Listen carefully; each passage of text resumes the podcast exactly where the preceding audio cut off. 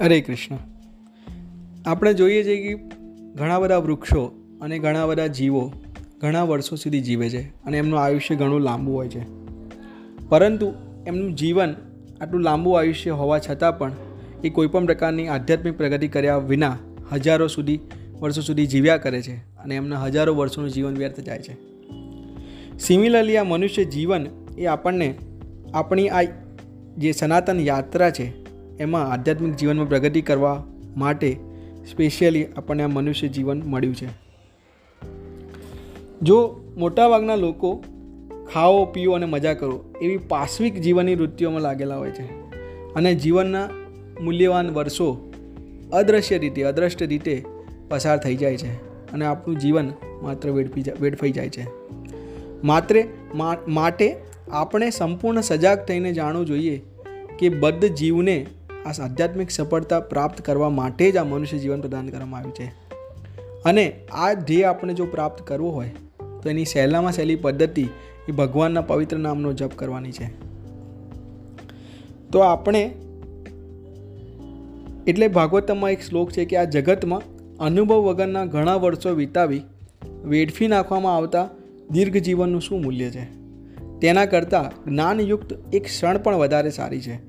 કારણ કે તે મનુષ્યને તેના પરમ હિતની શોધ કરવા માટે તત્પર બનાવે છે.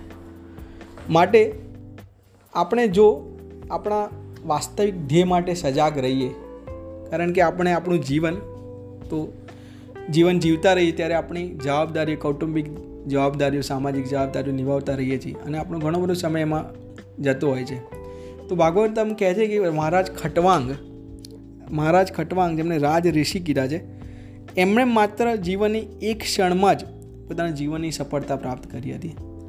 એ મહારાજ ખટવાંગ પોતાનું આખું જીવન આપણી જેમ પોતાની જવાબદારીઓ સંપૂર્ણ પ્રમાણે નિભાવતા રહ્યા હતા. પરંતુ સાથે સાથે એ પોતાના જીવનના વાસ્તવિક ધ્યેય માટે, પોતાના જીવનના મૂળ ધ્યેય માટે હંમેશા સજાગ રહેતા હતા. એને કારણે શું થયું કે જ્યારે મહારાજ ખટવાંગ દેવતાઓ સાથે દેવતાઓની સહાય કરવા માટે અસુરો સાથે લડી રહ્યા હતા અને એમણે વર્ષો સુધી દેવતાઓને સહાય કરી અને અસુરો અસુરો સામે એ લડવામાં હંમેશા તત્પર રહ્યા. પણ જ્યારે એમની આ સેવા પૂર્ણ થઈ, એમની જવાબદારી પૂર્ણ થઈ, ત્યારે દેવતાઓ એમના પર પ્રસન્ન થયા અને એમને પૂછ્યું કે તમને અમે શું વરદાન આપીએ? અમે તમને વરદાન આપવા ઈચ્છીએ છીએ, જેથી કરીને તમે અનેક ઘણું સુખ અને આનંદ ભોગવી શકો. તો પરંતુ મહારાજ ખટવાંગ એ પોતાની વાસ્તવિક જવાબદારી માટે સભા સજ, સજાગ હતા, સભાન હતા. પોતાના મૂળ ધ્યેય માટે what is his real goal he was really aware and he was really awake so એમણે કીધું કે મને એમ કહો કે મારા જીવનનો કેટલો સમય બાકી છે. દેવતાઓએ કીધું કે તમારા જીવનની એક ક્ષણ જ બાકી છે.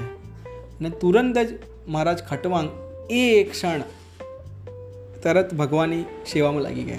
એટલે કે પોતાના આવતા જીવન માટે એ આવતા જીવનની તૈયારી માટે લાગી ગયા. કારણ કે હંમેશા એ પોતાના નેક્સ્ટ બર્થ માટે, પોતાના આગલા જીવન માટે તૈયારી માટે ચિંતાતું રહેતા હતા. તો સિમિલરલી દરેક વ્યક્તિએ, એટલે પરીક્ષિત મહારાજને જે શ્રીમદ ભાગવતમાં જેમ સમજાવવામાં આવ્યું છે, તેમ આપણે પણ આપણા વાસ્તવિક ધ્યેય માટે હંમેશા સજાગ રહેવું જોઈએ. અને આગલા જીવનના પરમ કલ્યાણ માટે આપણે હંમેશા સજાગ રહેવું જોઈએ. Thank you very much. Hare Krishna.